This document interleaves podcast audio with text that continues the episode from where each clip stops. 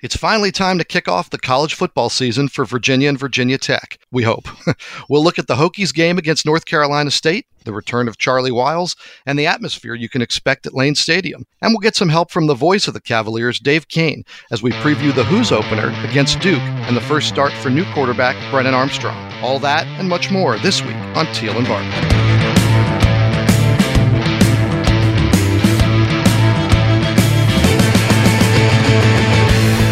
Welcome in to episode 21 of Teel and Barber, the Richmond Times Dispatch and Richmond.com's UVA, Virginia Tech, and ACC sports podcast.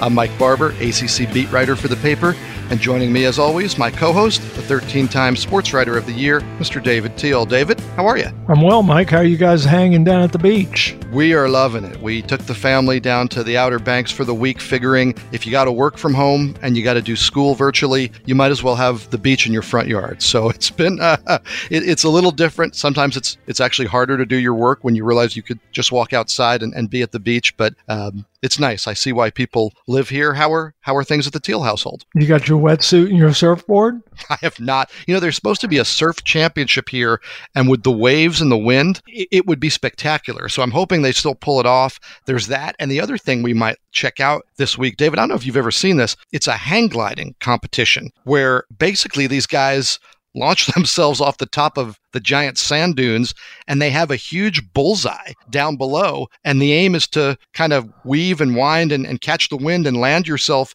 as close to the center of the bullseye like a human dartboard. I, I saw it once before and we're hoping to take the kids to that. Have you ever you ever seen that david? No and i've never done it either and nor will i. I was going to ask would you have any interest in hang gliding, uh, skydiving? Are you a jump out of an airplane kind of guy? You know, in, in, tandem, I I might give that a shot. My dad often talked about doing that before common sense got a hold of him. But um, yeah, I can I can see I can see doing that at some point. Wild. Well, if you do, let me know. I won't join you, but I'd, I'd love to hear the stories. uh, similarly, in terms of taking a plunge, it's finally here. It's college football week for Virginia for Virginia Tech. Uh, David, first off, just how do you feel that, that we are expecting at least to be covering games on Saturday? It well, it, it will be very nice if if indeed we, we both find ourselves in, in, in press boxes on Saturday. It's it's been a long time. It's what we do. It's what we like to do. Uh, it's what our audiences expect. So let's hope so, especially for the young people involved. They have they have worked exhaustively to follow protocol and to get ready for different opponents and just the sacrifices they've made. I hope they get finally get the payoff. Yeah, we're chuckling a little because David and I both are in the camp where until the ball's in the air for that opening kickoff, I think we're going to be a little nervous and a little hesitant. But the plan is, David, for you to be in Blacksburg for Virginia Tech and North Carolina State.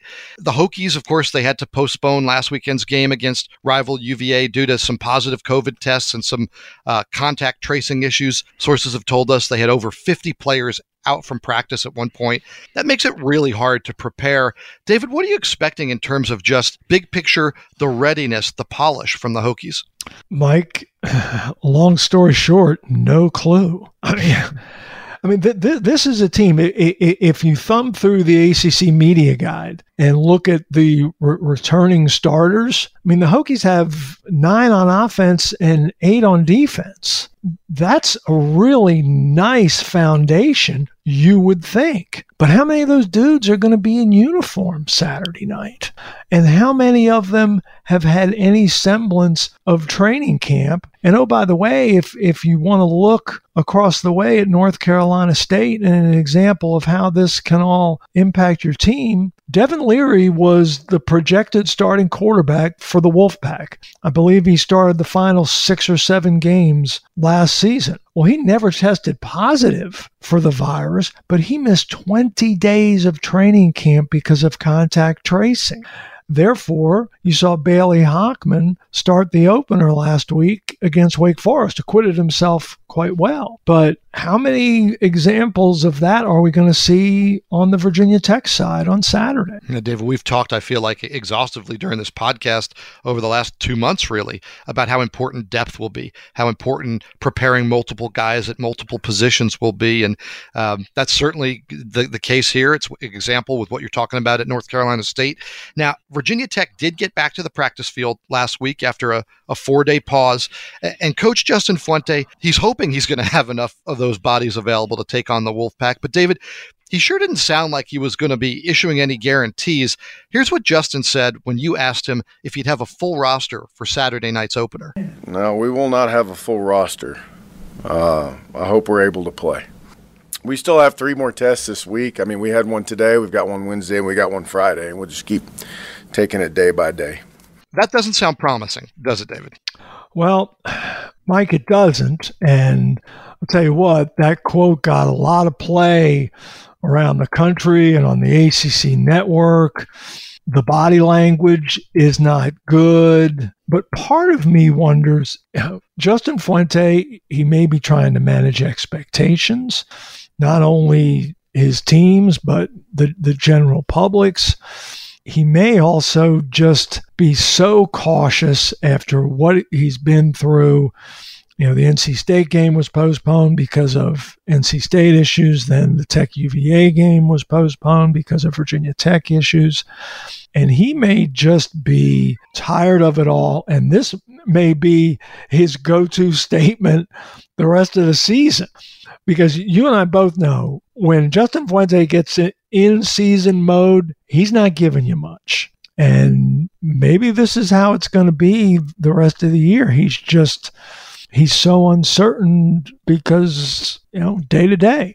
Test on monday test on wednesday test on friday. Yeah he said later in the same uh, press conference you know i think we're all living in a test to test kind of world. And um, you know he said he's not trying to raise alarm bells. He's, he's not trying to, to throw up a, a white flag and say it's not going to happen. He's just very aware of the reality. And you know we praised bronco mendenhall earlier in, in this situation and i think justin deserves the same. He, i think he's being realistic man. I think he's saying hey i'm not going to come up here with with all my bluster and say everything's great and I'm not going to come up here and say it's not happening. I'm going to tell you I don't know because the reality is I don't know. mm-hmm. um, and I think that's probably the right approach. Now, if the Hokies do play, and we certainly hope they do. It'll be the debut for new defensive coordinator Justin Hamilton. He's a former Tech player. He's taking over for Bud Foster, who retired obviously after last year. Hamilton and his wife welcomed a new baby to the family last weekend. Coach Fuente revealed that, so congratulations, Justin this weekend he gets his first shot to run the Hokies defense. David, what can we expect? A very sleepless Justin Hamilton, right? as, as if prepping for his first game as a DC at Virginia Tech wasn't enough pressure. I I hope the baby's crib is far away from where he's trying to catch some sleep because he's going to be some kind of weary this week. Yes, that but, it is a lot. Now he's he's had some challenges, David. Um, he's had some challenges starting from not having spring ball, where he really could have got his mm-hmm. feet wet in this role. Um, he's had some personnel losses on the field, I think you both we both feel like it's going to be a pretty recognizable defense, uh, big picture, right? Strategically, he's mostly going to do the things we've seen, but um, there's some challenges thrown his way. Oh, absolutely, especially in in the secondary with Caleb Farley opting out, and then the suspension of Devin Hunter, the projected starter at safety, and now Virginia Tech revealed a depth chart yesterday that shows a true freshman, Keonta Jenkins, starting at that safety spot with a true freshman behind him. So, you know, safety, if, if a safety lets someone run by him, you got a problem. Yeah, and it's interesting. I think you've made this point before, but Justin Hamilton, he he's been coaching the secondary. That's mm-hmm. kind of his Safety. baby. Yes. So yeah, he, he knows exactly what he's got there, and and uh, now he knows exactly what he doesn't have with Hunter out, and certainly we keep making this point. We don't know who else could or could not be available because of all the situations. It's it's certainly going to add things. Another thing that adds to this matchup across the way, a, a couple former staff mates for Justin Hamilton, uh, Brian Mitchell who, who, was the corners coach at Tech. He's now on staff at State. And the longtime defensive line coach, the, the kind of Bud Foster right hand man in Charlie Wiles. Wiles was let go after last season, ultimately replaced by Bill Teerlinck, who we still haven't had a chance to interview, which is a topic for another day. Hmm. Uh, it, it didn't take long for Wiles to find his next gig.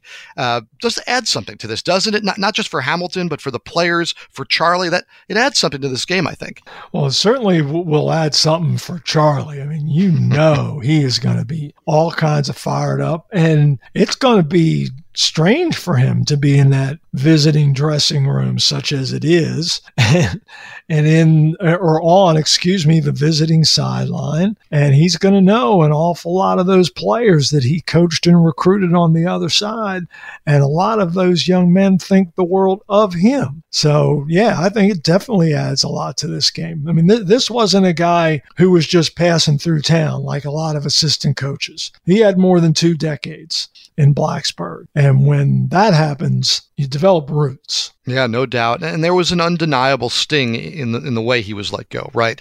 Um, you know, Frank Beamer decided when to retire. Uh, Bud Foster decided when to retire.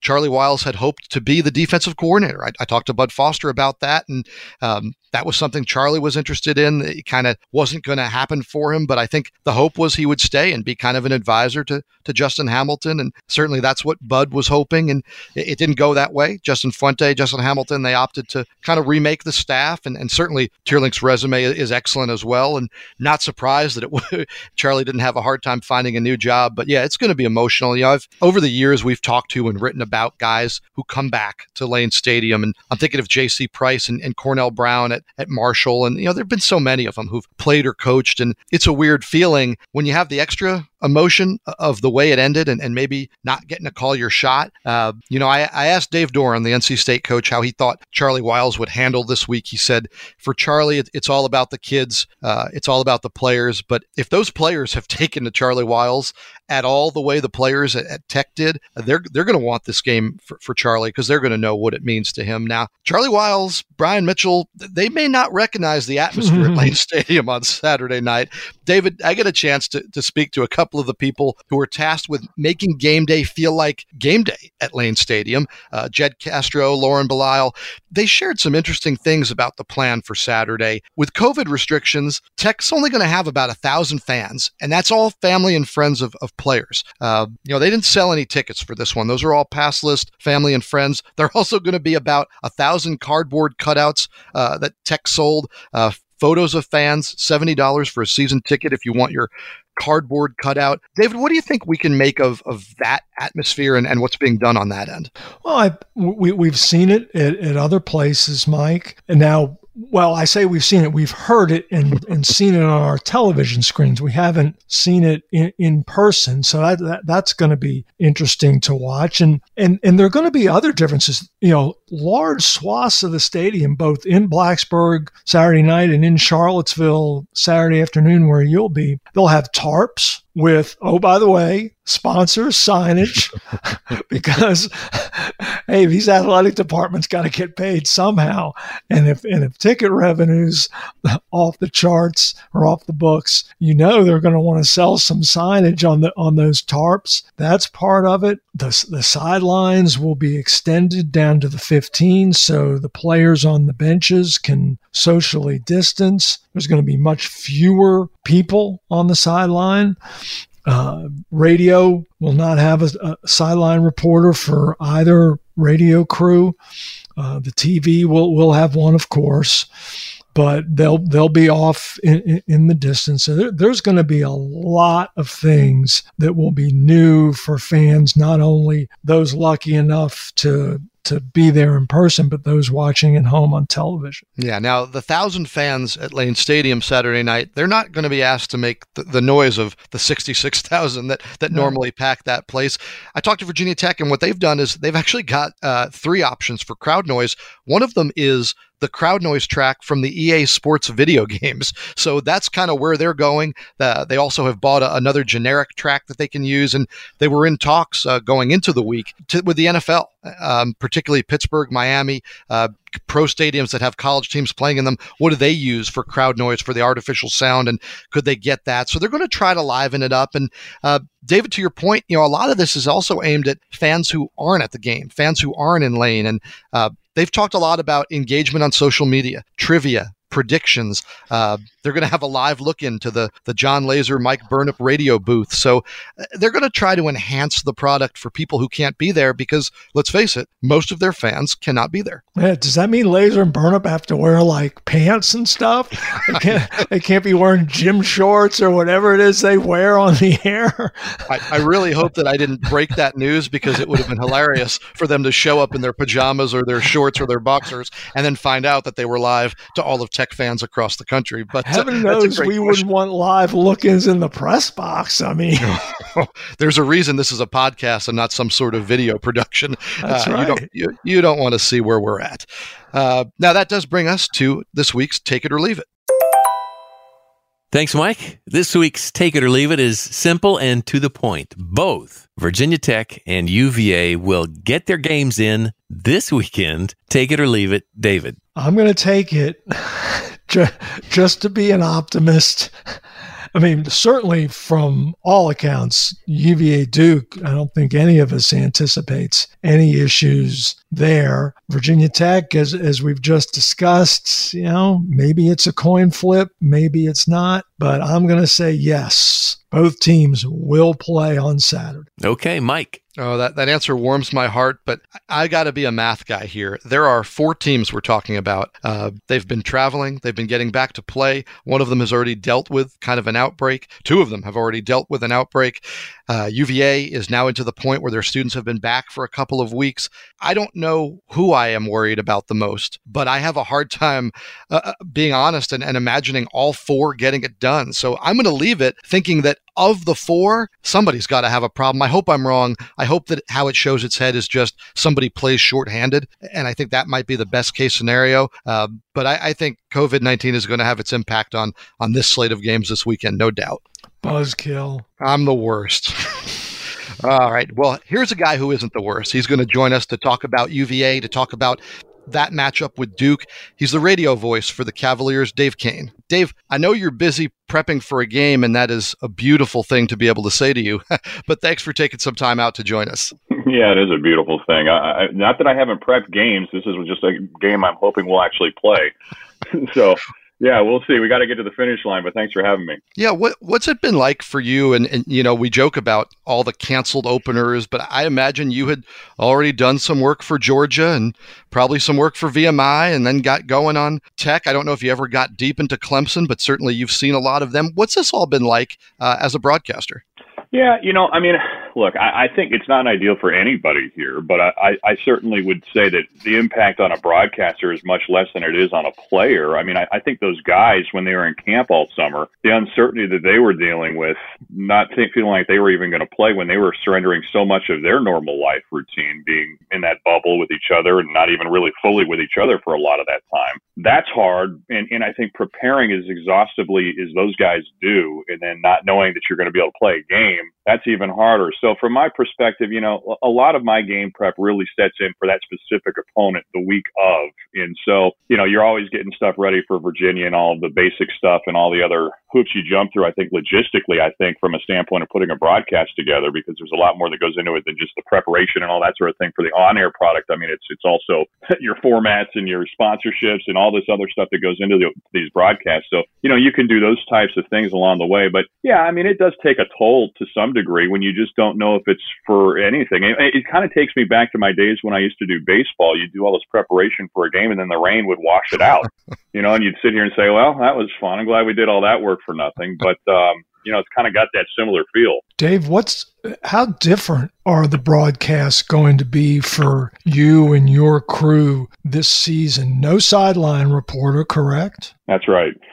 Yeah, it, it's going to be different. Um, we're going to use Jay James has been our sideline guy for for a while now, and he's going to be in studio for us. So he, he we're still the plan is for him to pull off interviews as much as we can um, from the studio. So we're trying to work up you know the technical aspects of how that's going to work in a post game situation. Um, you know, and then even pregame interviews, you know, this week trying to figure out how we're taping pregame interviews, you know, I, I can, it, it, most of these are probably going to be done via Zoom as well. So I'm trying to figure out audio quality and how we're able to do that. And, you know, you just, there's just going to be some sacrifices. I think in, in all walks of this thing, whether you're a broadcaster, you're a writer, you're a player, you're a coach, certain things just aren't going to, to look or feel the same this year. And you just kind of have to accept that to some degree. You know, always try to make it as, as good as you can, but uh, with certain limitations in place. So we are able to do all of our games in person until Miami. So that's the first trip where we are going to be working on a remote broadcast. So, you know, that'll be the next challenge. We want to get this first game done. And then fortunately, we'll have a little bit of a template to follow for some of the other schools on best practices and how to pull off a remote broadcast uh, for Miami and Florida State. So those are the two games that we're probably not going to be traveling for. But is aside from that, we're going to drive to everything. Is that because there were there was no room for you on the charter?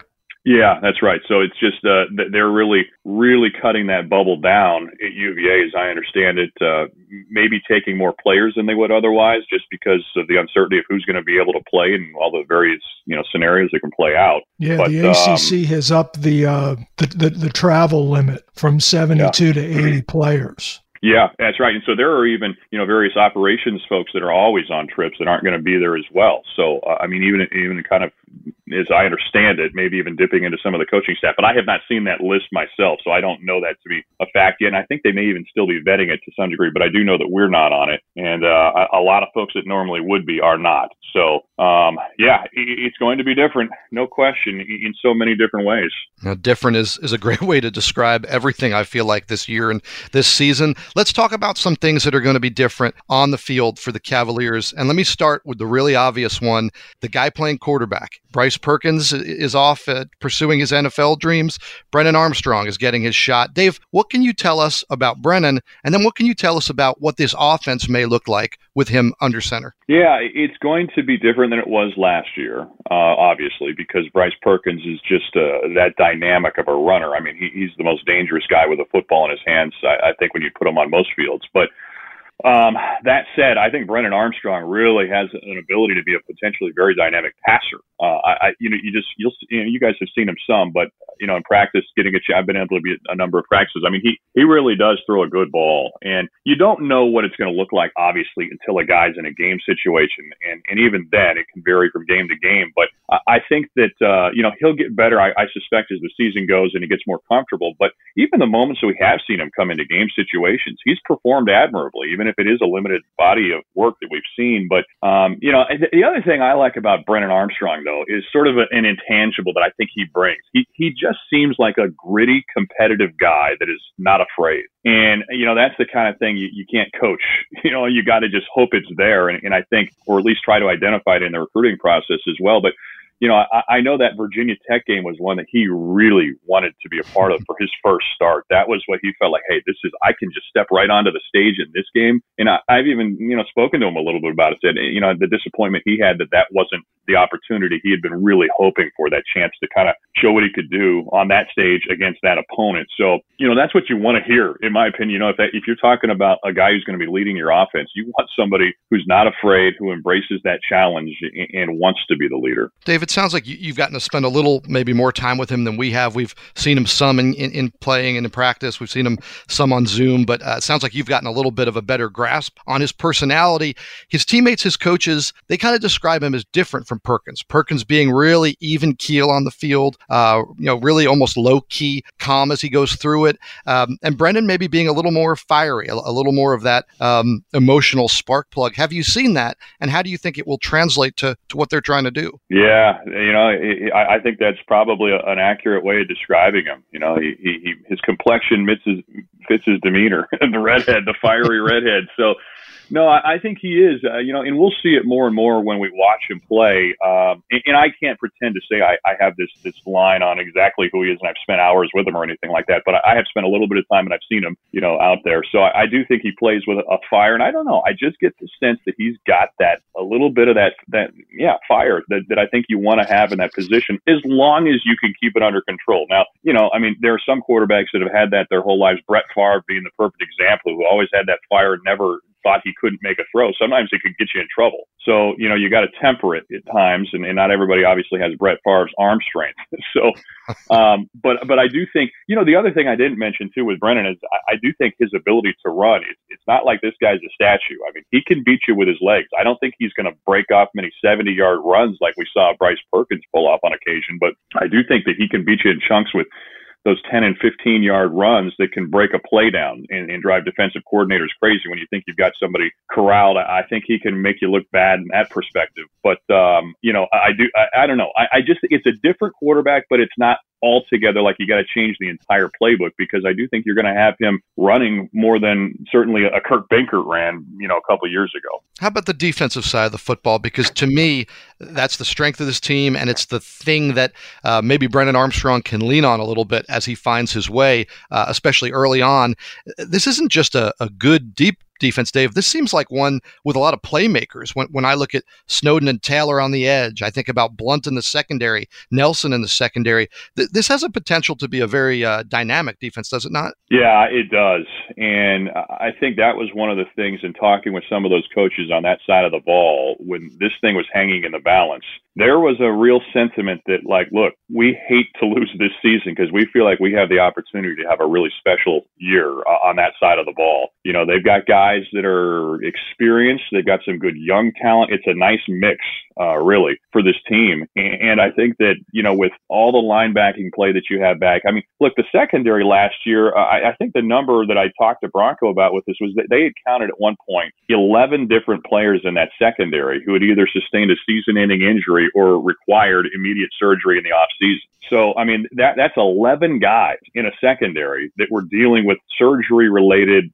injuries. And I mean, that, that's just a preposterous number. So, you know, obviously you don't get Bryce Hall back, but you get just about everybody else back in that secondary. And, and I think that they have the chance to be very good as well as that, that uh, linebacking core. And then up front, you don't have quite the depth you hoped you had with Faumui, not in the mix, but I think there's some young talent. I think Jahmeer Carter's guy who's caught their attention. Uh, Nusi Malani could be a guy as a freshman that potentially sees some time, but that's in addition to, to Mandy Alonso, who's suddenly been through the wars up front. Richard Burney, the, the, the 48 year old, uh, you know, six year senior. And, you know, I mean, there's just some players that have been in the battles up there that weren't there in Jowon Briggs in his second year. I'm really fascinated to see what he can bring. And then obviously Adeeb Atar.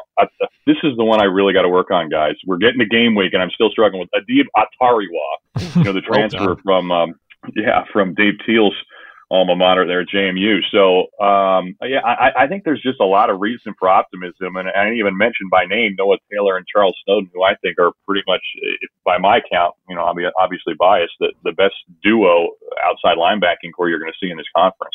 Dave, what about corner? Is that the biggest question in your mind? Yeah, I think so. But I think with Darius Bratton back, when he gets to full strength, which I think he's getting closer to, and Nick Grant with the experience he got last year. And then De'Vante Cross is another interesting guy because I, I think he's probably going to be slotted over there most of the time, would be my guess. And then you've got some young players that I think you're going to, maybe some names that we haven't heard from as much that you hope will step up, whether it's a Jalen Baker or something, you know, or a Joseph White. I don't know. There, there's just some players that I suspect we'll start to hear from because I know they felt pretty good about their recruiting in that secondary. So you hope that one of those guys can step up. But can they sustain the injuries that they did last year? No, they can't, uh, especially a cornerback position. I don't think it's as deep as some of the others. But yeah, that, how, how much of a leap can Nick Grant take? I don't know. I mean, he, he right. was thrown into some really tough spots last year, but I don't think you're going to be relied upon as sort of the guy as much as maybe you were a year ago.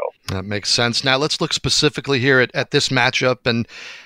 um, first, tell me from your insight if you have any idea Duke, one of the more disciplined, one of the smarter teams in the ACC, why do they turn so sloppy when they play UVA? What is it about this matchup that bluntly kind of brings out the worst in David Cutcliffe's group? Yeah, isn't that funny how certain coaches just seem to have other coaches' numbers, and for whatever reason, Bronco Mendenhall has against Duke, but because it was it certainly wasn't that way before Bronco got here. I mean, Virginia was in a bit of a funk against the Blue Devils They just couldn't solve them. I mean, Mike London had all sorts of problems against Cutcliffe, so that that has changed, and you know a lot of it. You know, it's these turnovers, it's pressure.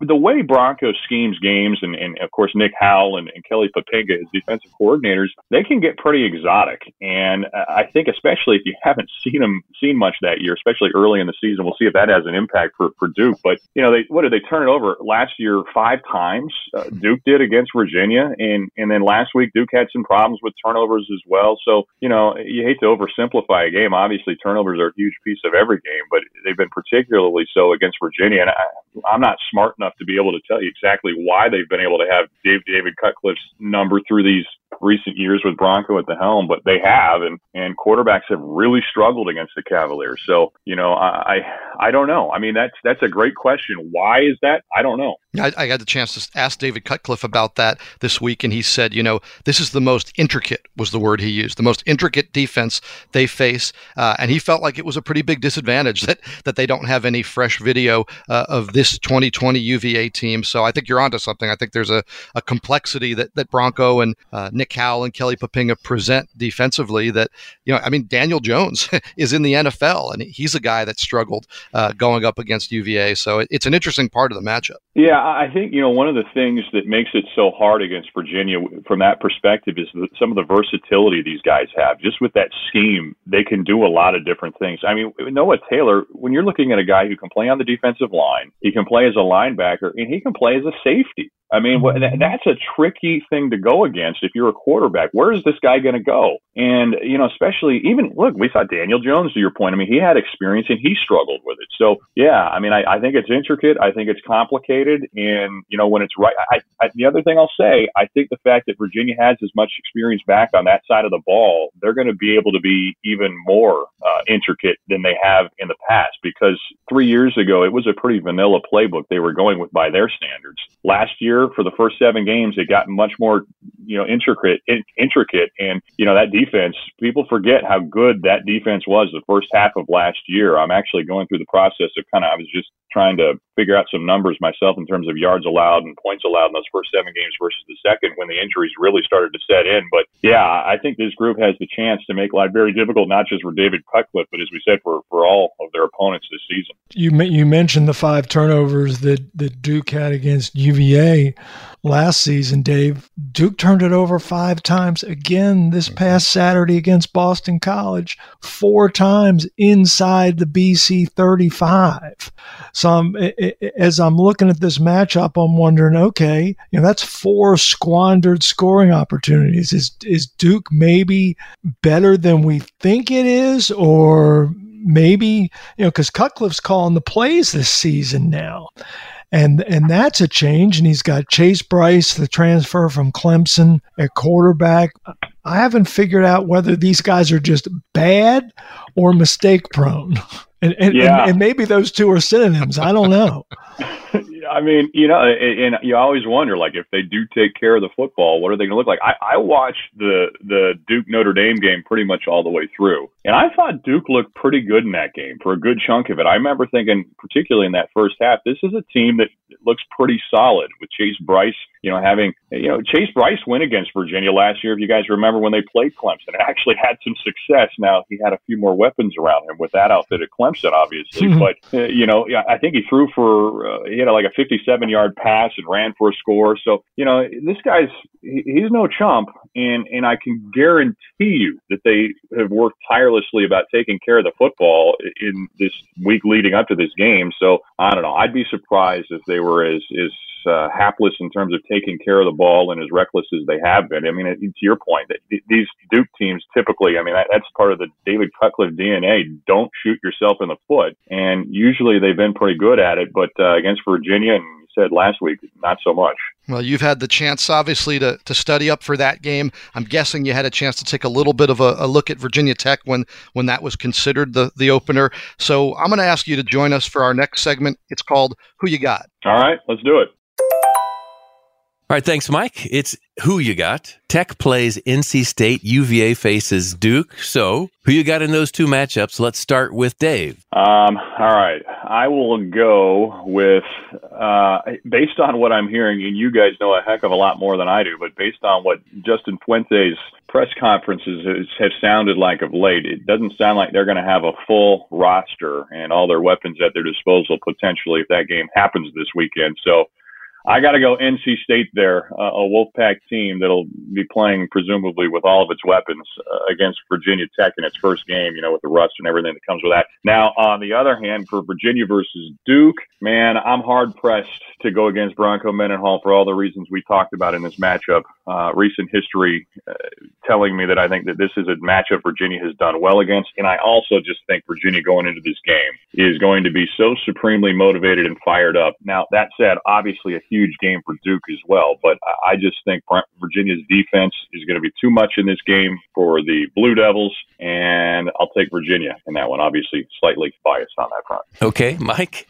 Yeah, I, am going to agree, and, and hopefully I'm not biased in any particular way. But I, I think the advantage for NC State of having played games, I think the disruption that we're very aware of at Virginia Tech. Uh, also, I just like what I see from NC State's offense, and um, you know, Tech's defense should be good this year. we, we talked about that earlier but I think that what State has kind of rolling right now offensively, um, that scares me. And hey, if you're Virginia Tech, and we talked about this earlier also, you don't have the home field advantage you normally enjoy when you've only got a thousand people in the stands. So I'm going to take the Wolfpack. UVA Duke is much closer to me to, to a toss up, uh, but that turnover issue, the fact that Duke keeps turning it over and that UVA in this matchup has been so good at taking it away, um, that's concerning. Duke, obviously the desperate team, but uh, I like I like Virginia in a close game in that one. Okay, David. I'm going to agree with both of you gentlemen on both games. Although I think Virginia is going to boat race Duke on Saturday. I really do. I, I think, again, they are going to be supremely motivated, and I think they will turn the Devils over if if I thought Virginia Tech was going to be at full strength, I would pick the Hokies, having no clue who may be in uniform Saturday night. That's why I pick NC State. I mean, the Wolfpack scored 45 on Wake the other night. NC State scored 13 touchdowns in eight ACC games last year, guys. They scored six the other night. I mean, that's that's a pretty nice debut for off- new offensive coordinator Tim Beck. So I'm taking the wolf pack. Now we're all in agreement, which means we should all run to the to the sports book, run to Vegas, and get some money down because we all know exactly how this weekend's going to play out. Of course, nobody knows how anything's going to play out. But uh, David, I appreciate you joining us today. Good luck on the call. Thank you so much for your time. Yeah, thanks, Mike. I was just going to say, any of your listeners out there probably ought to go exactly the opposite if we're all three in agreement on no that. No question. Always the smart play. Dave Koehn, listen to him on the radio because, believe it or not, we're going to have football this weekend. Thanks, Dave. You bet, guys. Thanks for having me. Now, David, it's not just the Commonwealth schools playing this weekend in the ACC. There's some other intriguing matchups, and one of them is Florida State Miami, the the rivalry game. And you know we've seen some great Hurricane Seminole meetings over the years. I'll tell you who won't be at this one. It's Seminoles coach Mike Norvell, uh, who uh, and and you know he tested positive for COVID. Just another example of, of how the virus can interfere Mike Norvell's not going to be on the sideline for his first meeting in this rivalry. David, what do you make of that? That was some crazy news when it broke on, on Saturday. And associate head coach Chris Thomsen will will will be running the team in Norvell's place. Uh, you know his his first season in Tallahassee Ooh, has boy. just been eventful to say the least what what with the Marvin Wilson situation, and then players' parents questioning COVID testing protocol, and then all of a sudden the head coach ends up positive. You know, he he he did his media obligation yesterday. He says he's going to do his best to coach the team during the week virtually, but it it it can't be very good for Florida State this week. You know, they were they were off last week. They did not distinguish themselves in a home opener against Georgia Tech. Meanwhile, Miami went to Louisville and D'Eriq King looked like the D'Eriq King from his Houston time. I think it spells big, big trouble for the for the Seminoles in South Beach on Saturday night, where, by the way, game day will be, and it's a primetime game on ABC. Yeah, it's certainly one I'm looking forward to watching, and, and we'll talk more during the season. But uh, King, and you don't want to get ahead of yourself, but King looks like he has the goods to be uh, maybe even a Heisman candidate. I mean, he, he is an explosive, exciting player, um, and you like that. You like that in a marquee matchup like this. You wish that that Florida State maybe was a, a little more together so they could put their best foot forward. Arguably, though, the, the big game, and, and, maybe not an argument, the biggest game in the league is going to be yeah. number 24 Louisville at number one, uh, number 21 Pittsburgh. David, how do you break down that matchup? Offense versus defense, right? I mean, Louisville with I guess it's Malik Cunningham now. He's flip flop. First it was Malik, then it was McHale. Now he's back to Malik no matter what he goes by, he can go now, both on the ground and throwing the football. And although Louisville lost to, to Miami the other night, it was through no fault of, of the Cardinals offense. But there Pittsburgh sits, you know, suffocated Austin Peay Okay, big deal in the opener. But then did the same to Syracuse on Saturday, gave up six points. Rashad Weaver, his first game back after missing so much of last year with, with an injury, maybe even the entire year.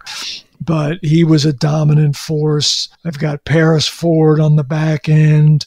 Panthers are really stout defensively, and I think that's what's going to win them the game on Saturday. Yeah, I really like that Pitt defense. I'm intrigued by Kenny Pickett, the quarterback there. You know, it's a very good year, I think, for quarterbacks in the ACC. And obviously, it, it starts at the top with, with, Trevor Lawrence, but there are a lot of other uh, guys worth mentioning. You just mentioned Cunningham and King. And uh, I think it's a really deep, strong year at quarterback. Pickett's one of those players that, that I think maybe a little bit overlooked. And um, maybe in a game like this, where certainly you want to ride that defense, maybe he can be a difference maker with some of the plays he, he can make. And, you know, he's an experienced kid. Oh, he absolutely is. And if Louisville doesn't get some things corrected in the secondary, then Pickett is going to have a big game because there were some Miami guys running just lonesome open the other night. What Miami's first two plays of the third quarter 75 yard touchdown pass, 75 yard run. You know, two, two, two plays, buck 50, 14 points. That's inexcusable for a Power Five defense. That can't happen at home. And I know it's different this year when you're at home, but still, how, man, maybe that's a function of of COVID. No spring ball. Guys still don't know their schemes quite yet. Maybe we'll see more of that. Yeah, I asked, I think both Bronco Mendenhall and Justin Fuente, you know, opening games can be ugly. they can get funky. There can be things that are a little off, problems you didn't realize, uh, issues with tackling right? You haven't tackled live as much. You get out there the first time. Sometimes that can be sloppy. So, opening ball games have have some of that, and um, you know, I, I, think that when you look at some of that, it, it, almost carries in two, three, maybe four weeks because of COVID. It, you know, you might not be in your opener, you might be in game two or three, but you're not quite where you would normally be at that point. And and I think that's a problem. I think it's something that teams are going to have to deal with. Something that teams don't want to deal with is starting the year 0 and 3. And there are a couple teams in the ACC, right. both both playing at home, so maybe that helps. But there are a couple teams in the ACC staring at that. Wake Forest, they're 0 and 2. They host Notre Dame. Syracuse, 0 and 2. They host Georgia Tech. David, either one of those going to get themselves over into the win column? I don't think so, Mike, though I profess to having to take my glasses off, clean them, and put them back on when I saw that Syracuse is a home favorite, now granted by just a field goal against Georgia Tech. And I've seen both these teams, and I'm thinking to myself, what the heck does Vegas know that I don't? Because I don't see how Syracuse can be favored against anybody right now. I mean, poor poor Tommy DeVito. I mean, he's been sacked 14 times in two weeks. And part of it is on him him, but part of it's on his offensive line. And I just think I think Georgia Tech's going to win that game, and I don't think Wake Forest has much of a chance at home against Notre Dame. Yeah, I, I don't like Wake even playing at home. Uh, Notre Dame, we've seen what they can do, what they're capable of. Although they did struggle some with, with Duke, who I thought played well defensively uh, a couple weeks in, in that game. But yeah, Syracuse, Georgia Tech, though, I got to tell you, David, I thought Georgia Tech was unimpressive when I watched them. I thought Syracuse was just plain bad. So sometimes when you have two teams that aren't very good meet up, anything can happen. Um, I think that's that's what you're clinging to if you're if you're trying to find some hope there uh, for Syracuse. So those ones probably won't be at the top of our viewing schedules. I, I think I like the matchups we'll be covering, as well as uh, that Florida State Miami and that Louisville Pitt game. To me, that's where the intrigue is. Absolutely. Well, that's our show for this week. Thanks for listening. You can subscribe to Teel and Barber on Apple Podcasts. Just find the RTD podcast channel. And please consider supporting local journalism with an online subscription to the Times Dispatch. You can find special promotional offers available at richmond.com. Special thank you to Dave Koehn for being our guest today. The show was produced by Dean Hoffmeyer. Teel and Barber is a podcast of the Richmond Times Dispatch and richmond.com. For David Teel, I'm Mike Barber. Thanks for listening. Be healthy and safe, and please join David and me again next week.